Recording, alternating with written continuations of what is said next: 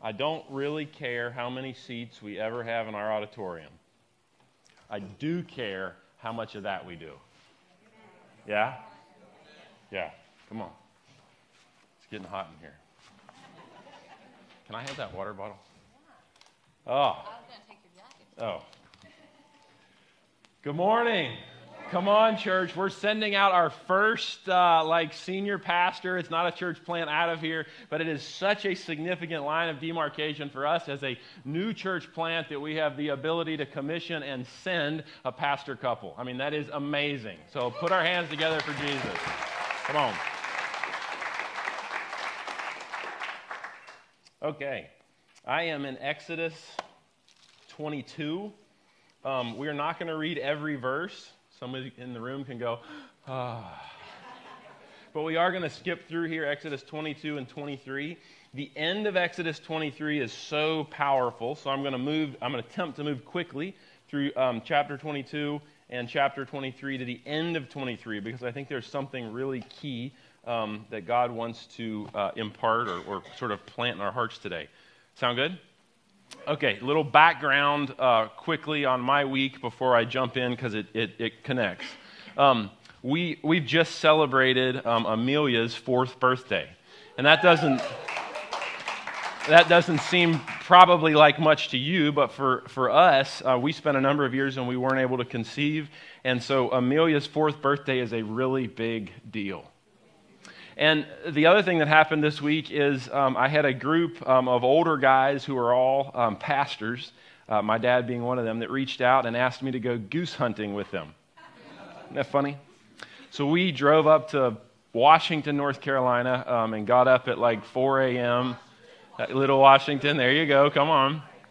And got in a boat and went and stood in the water all morning and it was, um, it was highly uh, inconsequential. We didn't even see a goose, but we got skunked, I guess. but I stood in the water next to some of these guys, and they range in age from 67 um, to 80. One of them, the 80 year old, couldn't be there with us. But they're all pastors, they're all leaders, and they're, um, they're at the back end of their journey, right? And um, I got this like massive juxtaposed thing going on inside of me with Amelia and Ezra and um, our other two kids, and then um, this, this experience with some of these guys that I walked with when I was four, five, six, eight, ten. Um, one of the guys I learned to snowboard with, learned to mountain bike with, learned to surf with. Um, just the, they're these delightful um, people and influential people in my life. In many ways, some of who I am as a follower of Jesus came from that group. And it's like something has happened inside of me this week, and I'm, even as we look at the text, where the, um, the brevity of life. You know, the time that we have. And uh, so this isn't, a, this isn't a performance or a, you know, work harder, do better. No, no, no. It's just the time that we have um, is so short and therefore how much more valuable, right? Every interaction, every. Um, uh, it, it's just all the stuff we spend most of our days worrying about when you look at it from the end of life back, Bob over here is 88, right? Almost 89? Yeah. When, when you look at um, all of the things that most of us spend all our time worrying about in the context of eternity and the larger perspective of eternity, it really is just like a, a growing strangely dim. So I'm sitting here during worship, and you guys, I don't know who led the like the deer panteth for the water, but I love that song. I love that song. It's one of my favorites. And when I put Amelia to bed at night, I'll often say, Hey, babe, what do you want to, uh, what song do you want to sing? And she says, almost every time, the deer song. The deer song. So, as we go into this, I hope that you can go into this passage because the conclusion of this passage is somewhat jarring, but it's powerful. And I hope we can go into it grasping uh, the brevity, um, the finality, and therefore the significance of the life that we've been given. Yeah? Okay, let's, uh, let's dig in um, on chapter 22. Uh, I want to remind you of something I said at the beginning of this series. You could go back, I don't know what week it was, but at the very beginning of the Exodus series, you can take the book of Exodus, and in my opinion, you can break it into three categories. You can go um, uh, Yahweh, the God who saves, What did he save them from? Come on, you guys got it. Slavery in Egypt, that's right. And then uh, you can go the God who accompanies. So uh, Yahweh, the God who accompanies. Remember the pillar of Fire and cloud, that's right. And then you can actually go um, Yahweh, the God who indwells. And we're actually getting ready to transition into that with the tabernacle. It's so powerful. And you can take those same three the God who saves, the God who accompanies, the God who indwells, and we can actually walk through the Gospels and we could walk through um, especially Acts, and you could see that same pattern. This is the, this is the pattern of a Father God who loves us as his, his kids, his people, and he wants to not only save us, but he wants to accompany us like a friend, and then he wants to infill us. It's so, so powerful. So as we, as we read this this morning, just kind of make, make a side note there, um, and then let's, uh, let's dig in Exodus 22. Some of this is a little dry, so I'm gonna, we're going to jump around, and, uh, but it's powerful if you can dig through some of this. It's absolutely powerful. So here we go Exodus 22, verse 1. Whoever steals an ox, or a sheep and slaughters it or sells it must pay back five head of cattle. Somebody say, Where in the world is Michael going? Skip down to verse 5. If anyone grazes their livestock in a field or vineyard and lets them stray and they graze in another person's field, restitution must be made. Okay? Skip on down to verse 9. In all cases of illegal possession of an ox, a donkey, a sheep, a garment, or any other lost property about which somebody says, This is mine, both parties are to bring their cases before the judges. The one whom the judge declares guilty must pay back double to the other. What's this sound like? It's our judicial system. The American judicial system is founded on a Judeo Christian. In fact, we have Judge Corpening sitting back there. It, it's founded on this um, sort of Judeo Christian worldview and values. And so that's what is being laid out here. This isn't as much rules or how we should live or whatever. It, it, that, that, it does apply to us. But what God is setting forth is how you govern um, judicially a country. Make sense? Okay. Um, so let's, let's pause right there and let me just point out two things that I think are, um, are infinitely important.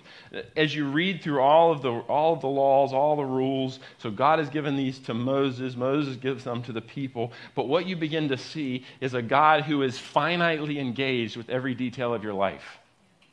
Can you hear that? Like, let that soak just a second. This is, you know, if you, we can read through every one of these what you do with an ox, what you do with a spouse, what you do with a child, what you do with a slave, which is not our idea of Caribbean slave system, the, the atrocity and human evil that happened in America and the UK. That is not what this is talking about. This is an indentured servitude where if a, if a man or woman um, uh, lives beyond their means and ends up in debt, they can actually serve for six years, pay off that debt, and then be free. That's really what's, what's happening here. But the, the, the powerful thing about all of this is this God who um, is intimately uh, interested and involved in every detail of your life. Okay, now go there uh, just a minute. We have these things that sit out on our table. What's that? Specifically, what is it?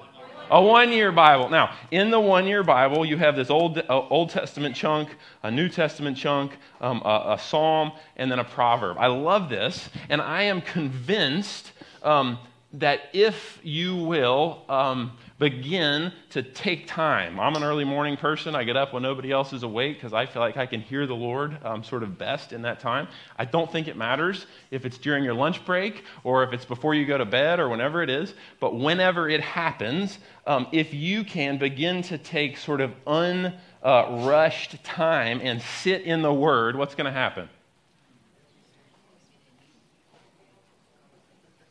What? you'll start to hear. So, in other words, sometimes when I preach, I even say, Y'all say with me, Lord Jesus, would you? Speak to me. Lord Jesus, would you speak to me? And so, so that is, so as you're beginning um, to, to look through the Bible, as you're beginning to study the Bible, as we as a church are beginning to sort of journey and journeying through it together, you have Jesus now, flip back to our passage, the God who cares about the details, who says, not even a sparrow, anybody know how big a sparrow is? Not even a sparrow falls to the ground without the permission of God. Not just him knowing, his permission. He's the God who has the hairs of our head, Yeah? He, he knows us. So here's what I, I want you to see, first of all, in all of this, is this is the God who cares so intimately about every situation and scenario and relationship and everything that's going on in your life. This is the God um, who, who wants to reveal his glory to you on the mountaintop, Moses on the mountain, but he actually wants to um, bring that glory and have you work it out and live it out in the daily life of the valley. Does that make sense?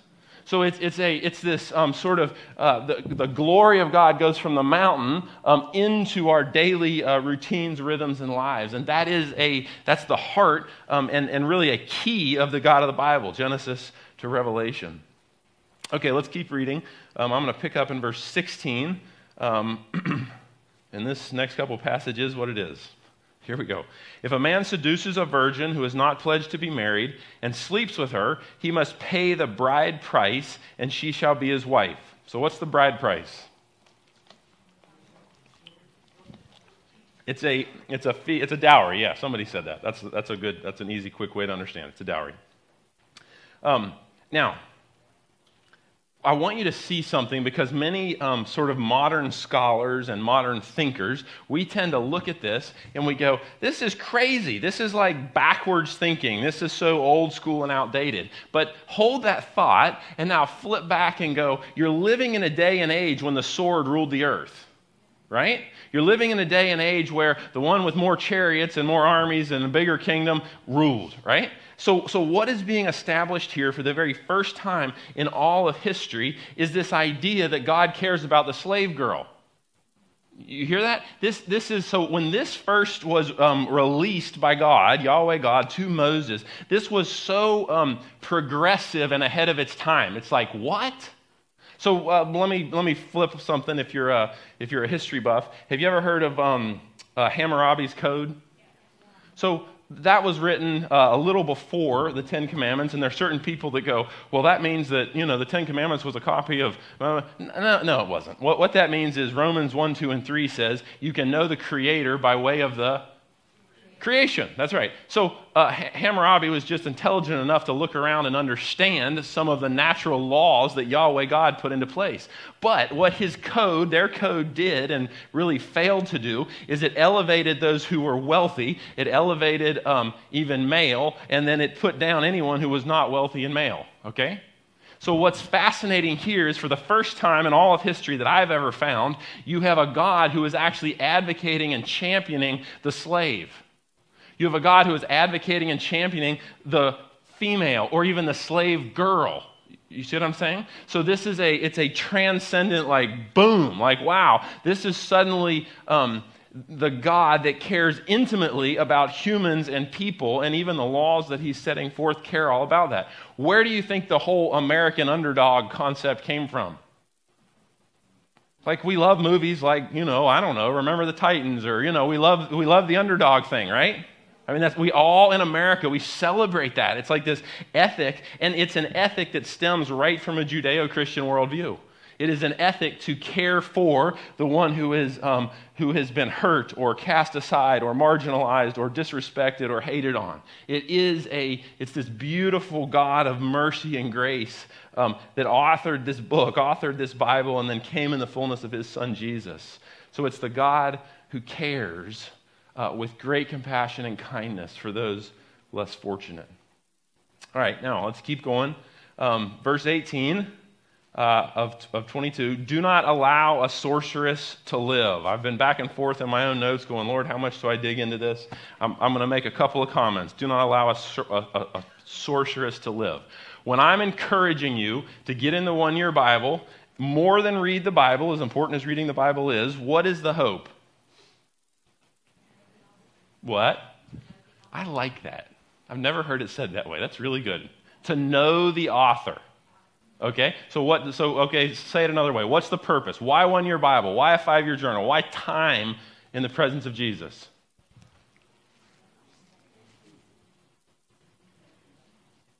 What do you think?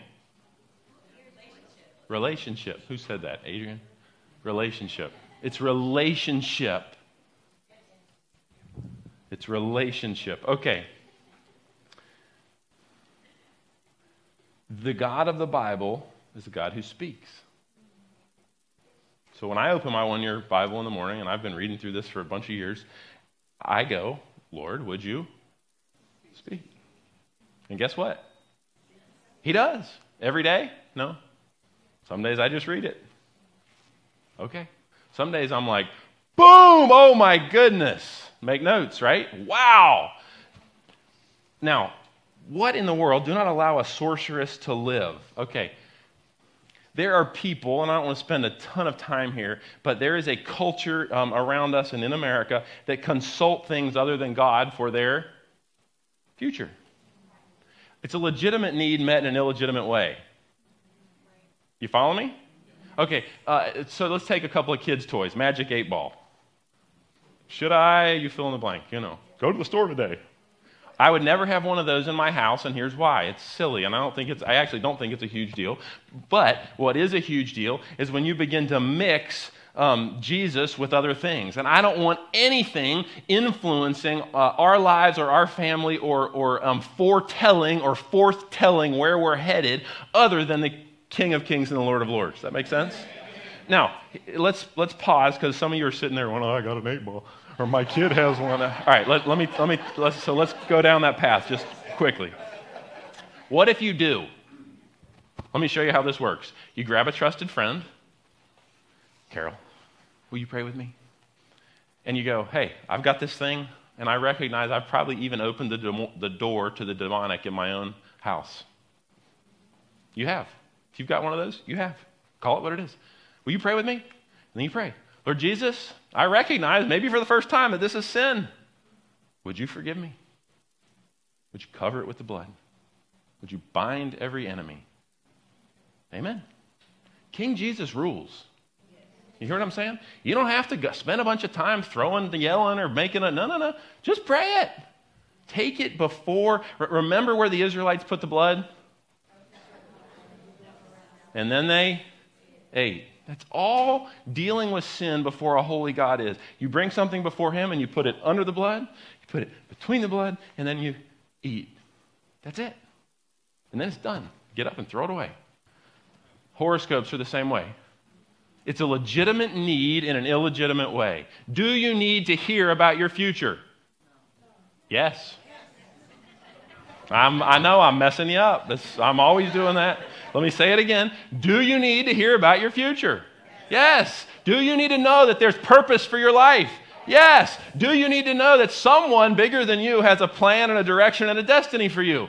Yes. Get up and instead of consulting your daily horoscope, consult your daily Holy Spirit. Jesus, speak to me. You hear me? Now, again, there's probably someone in the room who goes, Oh gosh, I've been doing that for a decade. Great. This is your day of freedom, right here. This is, this is it. Now, I'm telling you, King Jesus made all power in heaven and earth available at the cross. He defeated death, He defeated hell, He defeated Satan, He defeated sin, and you just need to take that bit of sin and you bring it underneath and between, and, and you just, again, trusted friend, Carol, I've been looking at horoscopes for a decade. Will you pray with me? Lord Jesus, would you forgive me? I recognize it as sin. I'm going to get rid of it in my life. Would you cleanse me? Would you even close the door that I've opened to the enemy? And would you bind the enemy in the name of Jesus?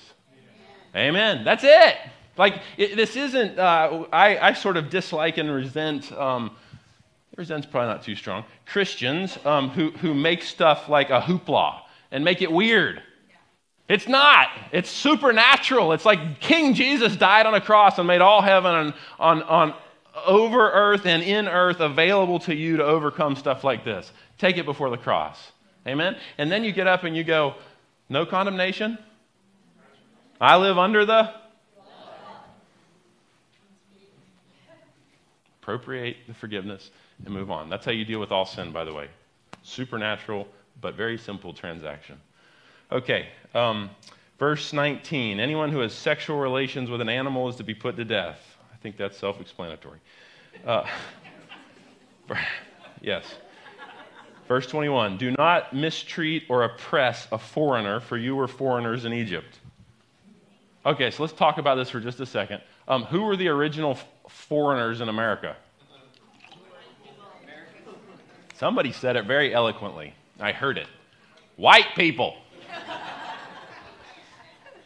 Catherine, This is my dear friend Catherine right here. And Catherine and I have been praying, I don't know, eight years or 10 years. Whenever I see her at church, I grab Catherine. She's my African American friend over here. I give her a hug, and she or I will go, Lord Jesus, would you build a multi ethnic, multicultural expression of your church in the city, and would you use us to do it? So here's what we're still praying by faith, because we're pretty one dimensional in that category, aren't we? Now, let me dig a little deeper here just a second. Um, I am a. I, that's true. Okay. Um, uh, what, what is my job here? Uh, pastor. Thank you. Y'all are good. Yes, yes, you're good. You're right on there. Okay.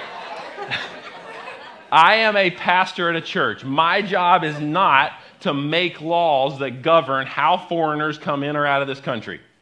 You understand? My job is not to um, legislate or even make decisions related to how people cross in or come out of this country, okay?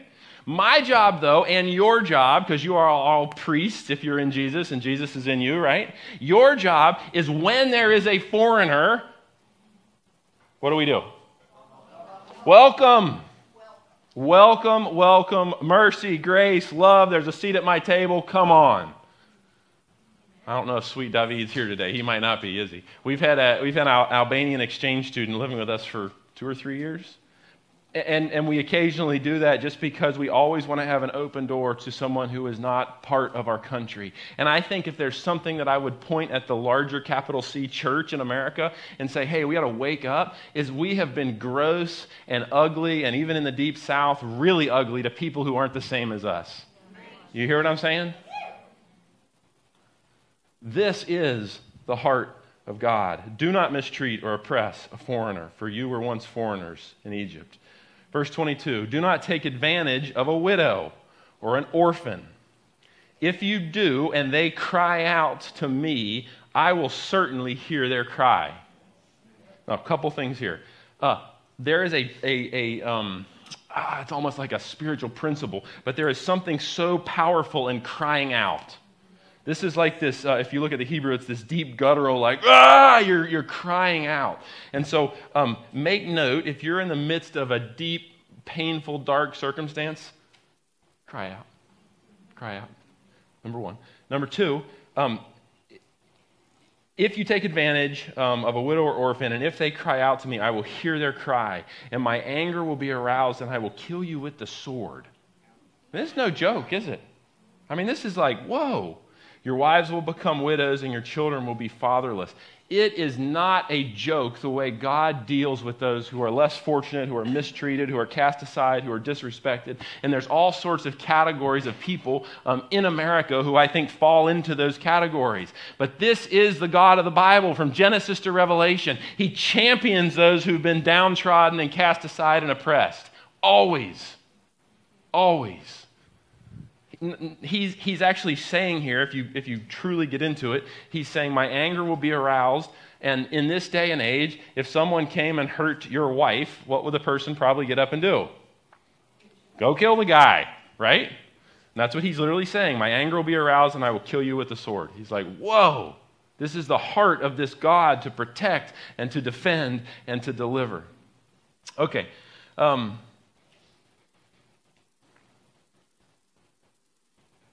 Okay, I think we got it. Verse 25. I'm going to skip through that. Verse 28 Do not blaspheme God or curse the ruler of your people. Do not hold back offerings from your granaries or vats. You must give me the firstborn of your sons. I'm skipping down into chapter 23. Do not deny, this is verse 6, his justice to your poor people and their lawsuits have nothing to do with a false charge. And do not put an innocent or honest person to death. Verse 9, look at this again. Do not oppress a foreigner. You yourselves know how it feels to be foreigners. Go down to verse 11. But during the seventh year, let the land, so your crops, lie unplowed and unused. The poor among you may be able to get food from it. This is God's uh, initial social welfare system. You get that? This is a God who has always cared for people who don't have enough. Always. I love his heart here. And, and, and even though many things in our American system is broken, it was set up based on a lot of this. The wild animals may eat what you leave. Do the same with your vineyard and with your olive grove. Okay, um, then it gets into rest. On the seventh day, your donkey may rest, your slave, that, which means it's not really a way we think of slaves, indentured servant, born in your household, and the foreigner among you as well may be refreshed. Okay, now we're into these three festivals, and then we're coming up to the conclusion of 23, which I think is really powerful. So, the three festivals, the first one in verse 15 is the festival of unleavened bread. Does anyone's translation say anything different? No? Okay. The other, well, the other um, festival that that is is Passover. So, what was Passover? Remember? They put the blood. The God who saves. God who saves. Look at verse 16. They celebrate the festival of harvest. That corresponds with Pentecost when the Holy Spirit was given. That's the God who indwells. And then go at the end of verse 16. The festival of ingathering uh, is also called the festival of tabernacles. That's the God who accompanies. And we're getting ready to go into that in Exodus this, this idea that God tabernacles amongst his people. Verse uh, 18 Do not offer the blood of a sacrifice to me along with anything containing yeast. Um, bring, bring the best of the first fruits of your soil to the house of the Lord your God. Do not cook a young goat in its mother's milk. Uh, that's a, um, um, an incantation. God's not interfering with your cooking recipes.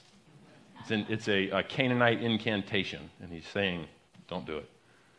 All right, now, verse 20, and this is kind of where we get, I think, into the crux of this whole thing, and there's something so powerful at the end of this, I, and I hope we can dig into it and get it. All right, so it says, See, I am sending you an angel um, uh, ahead of you to guard you along the way and bring you to the place I have prepared. Now, if you look at the Hebrew and you look at the whole context, I'm convinced that this is a pre incarnate Jesus. Okay? There's a few theologians who would disagree with me, but largely people would go, okay, pre incarnate Jesus. Because Jesus was alive before he was born. We remember that, yeah? Okay. So, uh, pay attention to him and listen to what he says. Do not rebel against him. He will forgive your rebellion, or he will not forgive your rebellion. Now, um, let me put this in context this way. Um, in the story, so in Exodus, uh, how long ago, how many chapters ago, or what chapter was it where um, the Passover happened, where the blood was put on? Anybody remember? Is it 12? It was 12. Okay, so um, when Jesus or God is speaking this, uh, had they been saved? Yes. Did you say that, Karen? Yes. All right, now, this is really important because in this moment, we're getting into something that's very dicey and it's really difficult to understand. And this is like high level um, sort of theological Christianity, but it is so powerful if you can get it, all right? So I'm going to cut a line and it's, um, it, it will probably require further study from you, but it is really, really powerful. So God is now speaking to a people who've already been redeemed, God is speaking to a people who've already been saved. So a lot of times we read this and we go, well, doesn't this mean this is just like works righteousness? Doesn't this mean that I have to like earn, I have to do things so that God, you know, and so let's let's dig on that just a second here. Let's keep reading. Verse 22. If you listen carefully to what he, the angel, who's pre-incarnate Jesus, says, and do all that I say, I will be an enemy to your enemies, and I will oppose those who oppose you. My angel will go ahead of you and bring you into the land of the Amorites and, and Hittites and Perizzites and Canaanites, etc. All right, verse 25. Worship the Lord your God, and his blessing will be on your food and your water.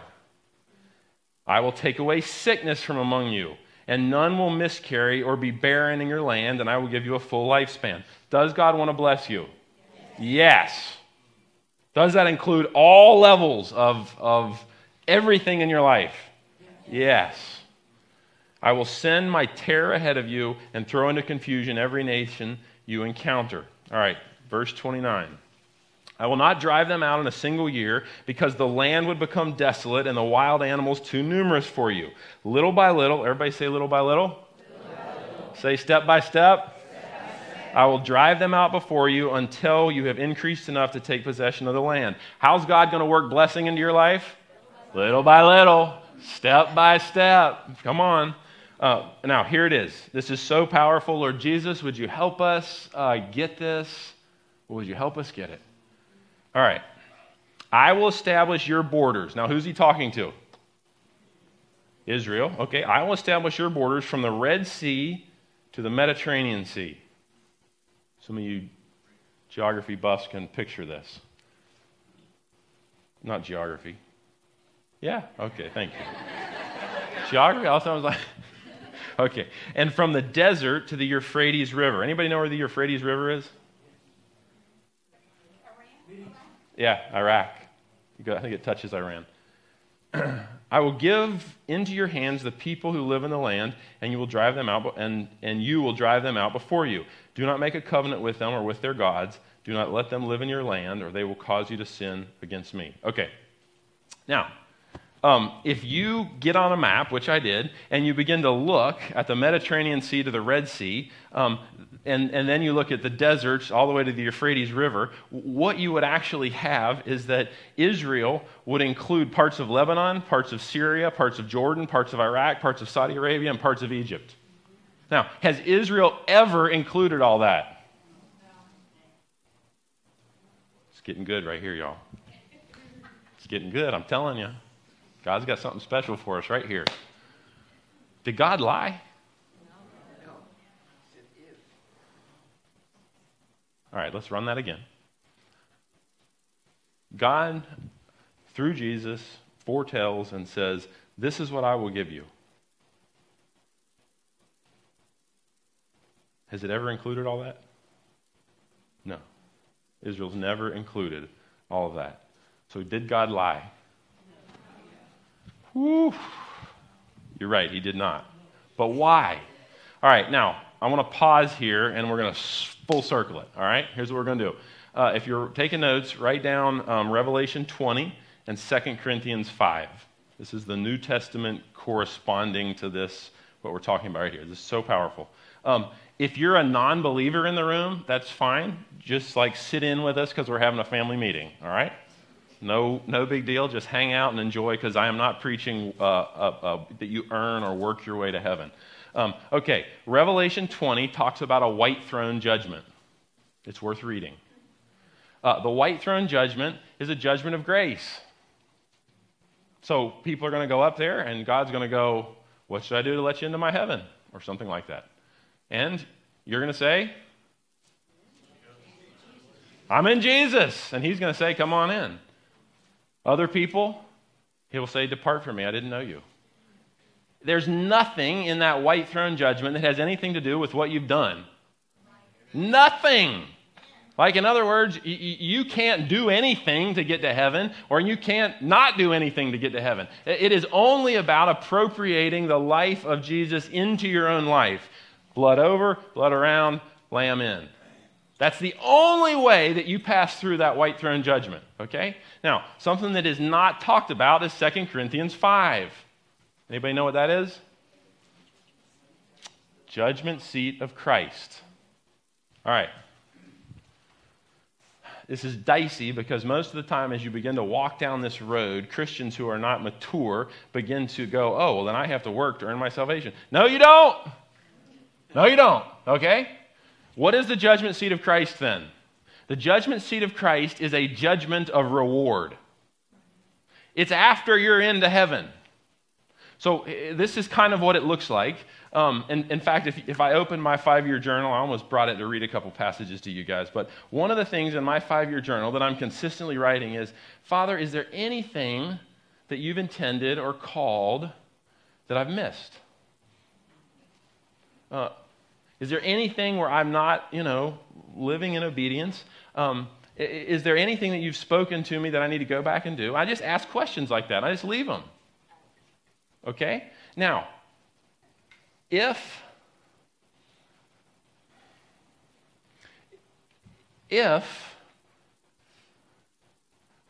let me say it like this. it's so it's hard to explain. It's like, okay, the Lord has an intention for Bill. I'll pick on you, Bill. Bill's my friend. He also oversees our finances here. The Lord has some intention for Bill, not only on earth, but in eternity. He may intend that Bill have, I don't know, the big mansion on the corner next to Jesus. I'm being silly now, okay? But go with me there. He may intend that Bill has this incredible spot in eternity. And yet, his heart may be uh, that not only Bill have this incredible spot eternity, but that Bill would have an incredible spot on planet Earth. And this is not now an issue of whether Bill's saved and is going to heaven. Bill's already saved and is going to heaven. The question is is Bill going to appropriate and actualize the full potential and purposes of God in his life, both here on earth and in eternity? You follow me? So, so the, what we begin to wrestle with then, and people don't like to preach it because it's so difficult to get your head around, this is not that Bill has to jump up and go, oh, I got to start performing. No, no, no, no. It's actually a, it's you begin to contend before God to go, Lord Jesus, what is your capacity for me on planet Earth? What is your capacity and purpose for me even in eternity? So, in other words, how many of you know this is all training ground for eternity? All this is passing away. I don't care how nice your car is or how big your house is or how much you, I don't care. It's all gone real soon. Yeah? Every one of us. The question is, is your, um, are you actualizing fully, appropriating, making your own the full purposes and passion of God uh, for your life, both here and in eternity? So the question is, uh, is Bill going to be hanging out on a bench in eternity, which is awesome? Let me just say, I'd rather be on a bench in eternity than anywhere else with Jesus. You hear me? Okay? So I'm not knocking the bench in eternity. I'd happily sit there because I'd be there with Jesus, right? But the question becomes did God intend to put you in a big house on the hill next to Jesus? You follow me? This is where it gets like, what? It's a question of reward. So, in other words, with our uh, older kids, what we did is they would have um, allowance just because they were part of our house. You're part of the family. You get money. You just, you know, here's your allowance, weekly allowance. Okay, great.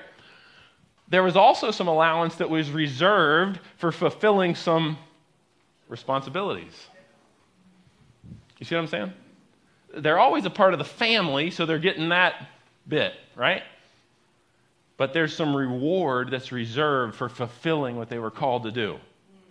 Now, here's where it gets uh, rough is you cannot walk out and begin to like perform and work to fulfill what God's called you to do. In fact, I love John the Baptist in John 3. I want to read it to you because it's so good. It's one of my favorite verses. Matthew, Mark, Luke, John 3. John the Baptist is talking in verse 27, and here's what he says. Oh, it's so good. To this, John replied, A person can receive only what is given from heaven. All right, let's, let's just go here just a minute. Um, if Josh, Josh is sitting right over here, is called to be a pastor, and he refuses and keeps selling insurance, has he missed God's highest and best for him? Yes. Flip it. If God has called Josh to be in the insurance industry and affect that with the power of the gospel, and he disobeys and tries to become a pastor, has he missed it?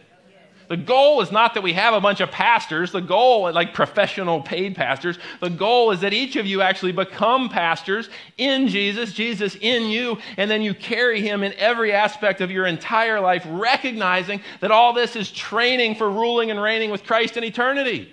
You follow me? So that means that every decision that we make does carry these eternal significances, and He has a heart for you, both on planet Earth and in eternity. So, did God's offer to the Israelites that He would establish their borders that big? Yes. Is this saying because they didn't actualize all that they, God called them to actualize, does it mean that they weren't, that group of people at this time wasn't saved? No. You see the difference? The question becomes, Lord, am I, um, I, I, can't find an English word other than appropriate, because appropriate is kind of like what you do when you eat the lamb blood over, blood around, eat the lamb. It's, t- it's, it's taking something and making it yours. Okay? So it's like this it's this call that God has on your life, and you're going, okay, Lord, what is the call that you've put on my life, and, and am I moving towards fulfilling it? Now, go back to the one year Bible. Let's talk about this for just a minute. I think there's I put five purposes for why I call, call us to be in a one year Bible. Can you be in another form of Bible reading? Yes, I don't technically care, okay? What I'm saying is get in the Word you know, I, we had a funny conversation in our senior leadership team because I'm always going, get a five year journal. One of them was like, I don't journal. I'm like, okay, it's just a tool. It's a tool. I mean, if they told us to knock down that wall, we could use a bulldozer, we could use a sledgehammer, we could use a jackhammer. You, see, it's just a tool. There's a lot of ways to get that wall down, right? The journal is just a tool, but I'm going, okay, get in the Word, get in worship, get in a five year, uh, or get in a five year journal if you'd like, if you want to use that tool. But there's a couple of reasons. Number one, um, to know His character. Number two, to begin to think like Jesus in every circumstances that you're injected into. Number three, um, to begin to learn to hear his voice. Number four, to abide. Remember Jesus talking about the vine and the branches? If you abide in me and I in you, it's like abiding. Brother Lawrence wrote this little book called Practicing His Presence that is so powerful. And he's talking about washing dishes and practicing the presence of Jesus. The, the reason I'm even talking about this is if you can begin to abide, whether it's before you go to bed or in the morning or on your lunch break or whenever, you will begin to abide in the presence and purpose of God throughout the day. And as you abide in the presence and purpose of God throughout the day, you're your ear, literal and heart ears, and your eyes, literal and heart eyes, are inclined to the things of Jesus, and you're more likely not to miss his heart for you, both now and in eternity. Does that make sense? Okay. Last thing, number five, is to actualize the blessing and the purpose he has for your life. The reason John 3:27 is one of my favorite verses is because I'm not trying to grasp for more than what he's called me to, but I certainly don't want to grasp for less either. I want to live in the house that's marked Michael Mattis in eternity. Guess what? It's there. It's still being built. It's a reward. You hear me? Okay, as we close this thing, do you understand the difference? White throne judgment, judgment seat of Christ? Am I, am I clear? Am I saying you have to work harder to earn your salvation? No. The bench in heaven is an awesome place to be. I just want to be closer to Jesus.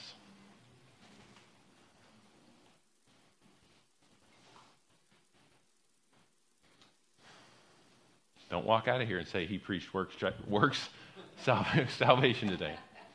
Okay. Thank you, Rick. I want to let's close our eyes. Online, if you want to join us and do the same thing, let's close our eyes.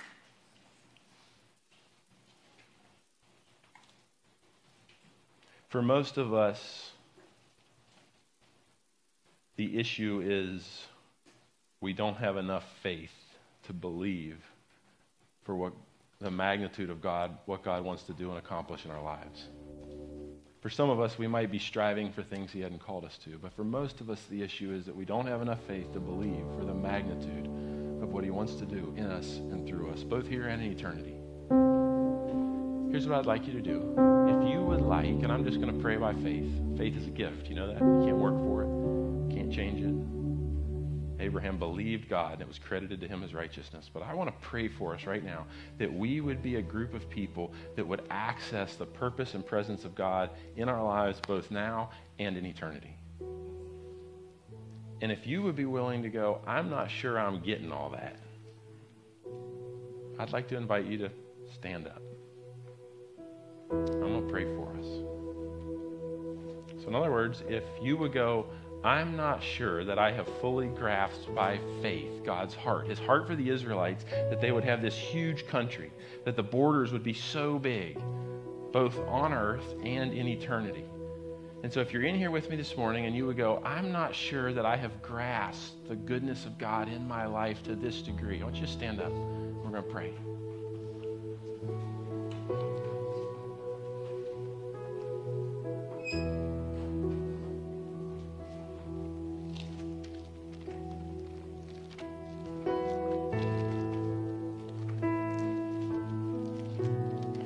Father, as some of us are standing here,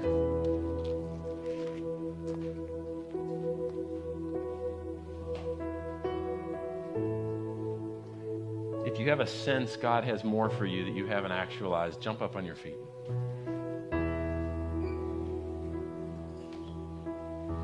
To this, John replied, A person can receive only what is given from heaven. Lord Jesus, just like we commissioned Matthew and Brittany to send them out to become senior pastors, Lord, I want to commission this house and this church that we would be a group of people who access fully the capacity and the potential and the calling on our lives.